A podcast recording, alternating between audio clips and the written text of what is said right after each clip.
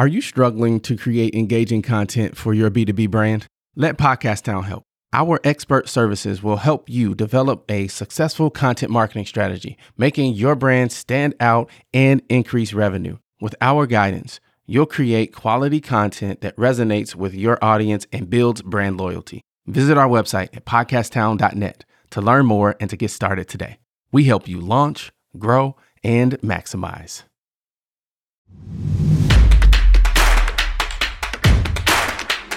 Yeah, oh yeah, can I get a oh yeah, oh yeah, can I get a You're listening to a mini episode of the Enterprise Now Show, where we change lives through enterprise. So let's unpack that. Because in my mind, I'm imagining, right? You're growing in sales, but then maybe we're not paying attention to operations and maybe our costing isn't quite where it needs to be. So I'm just curious, any lessons that way um, where you realized, okay, maybe I should have invested in training my people and having manuals and training procedures in place. I'm curious, was that part of the learning? I did try and do that one actually, but I mean, of course, uh, because it was so difficult because I didn't have the right people at all. I was tending to write them at two in the morning, which probably affected their quality.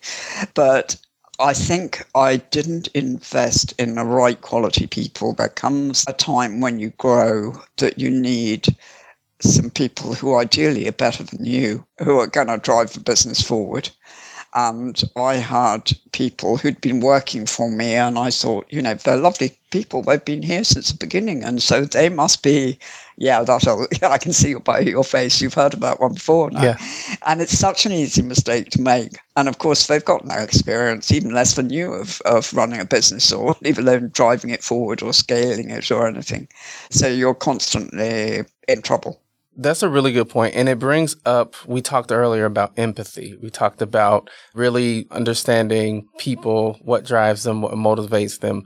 But at the end of the day, as the leader, the CEO, founder, owner of the business, you have to do what's in the best interest of the business. So hypothetically, right, you're running this business and you realize you get to the point where you're growing, you need different people what if the people who have started with you from the beginning no longer fit the best interests of the business? How do you begin to wrap your mind about, around having that conversation where it's like, okay, you've been here from the beginning, but your skill set no longer fits the needs of the business? Is that a decision that you make? And again, this is hypothetical, but shed some light on that. What do you do in that situation? I think it's really hard, and I got it very wrong. You know, I had two people, particularly from the beginning, who were lovely people, very much craftspeople, not managers.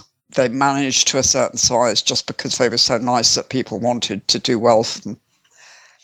But they struggled with management. They struggled with all of it. They didn't actually really want to do it.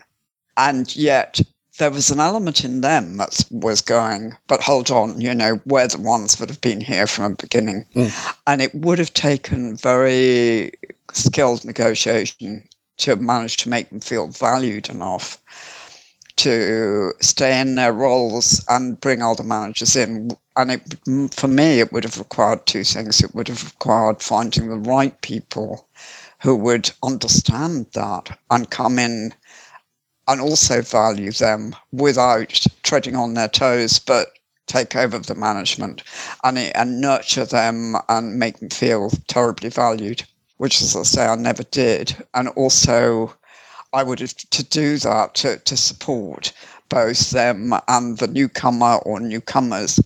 I would have needed a lot more investment. And at that stage, I wasn't mentally capable of the mindset of, of changing a business and because I'd always bootstrapped into needing substantial investment, which which back the growth. I would have needed to do that to to pay for good enough quality people. Mm-hmm. That's interesting because I think a lot of uh, entrepreneurs struggle with that. You know, this is this is oftentimes they're the founder. This is their baby, something that they grew from conception, right, to reality. And now it grows yeah. to the point where, to your point, it needs different things and that's very hard to to bootstrap right? Sometimes you need that in, that cash injection or that and or revenue in order to pay the people who require um, the what they the value that they bring. So that's a what we call a pickle. It's a hard it's a it's I know hard that situation. It, it was indeed a pickle. Thank you so much for listening. If you got value from the show, all I ask is that you share it with one other person you think would also enjoy the content. And we would love to connect with you on social media as well.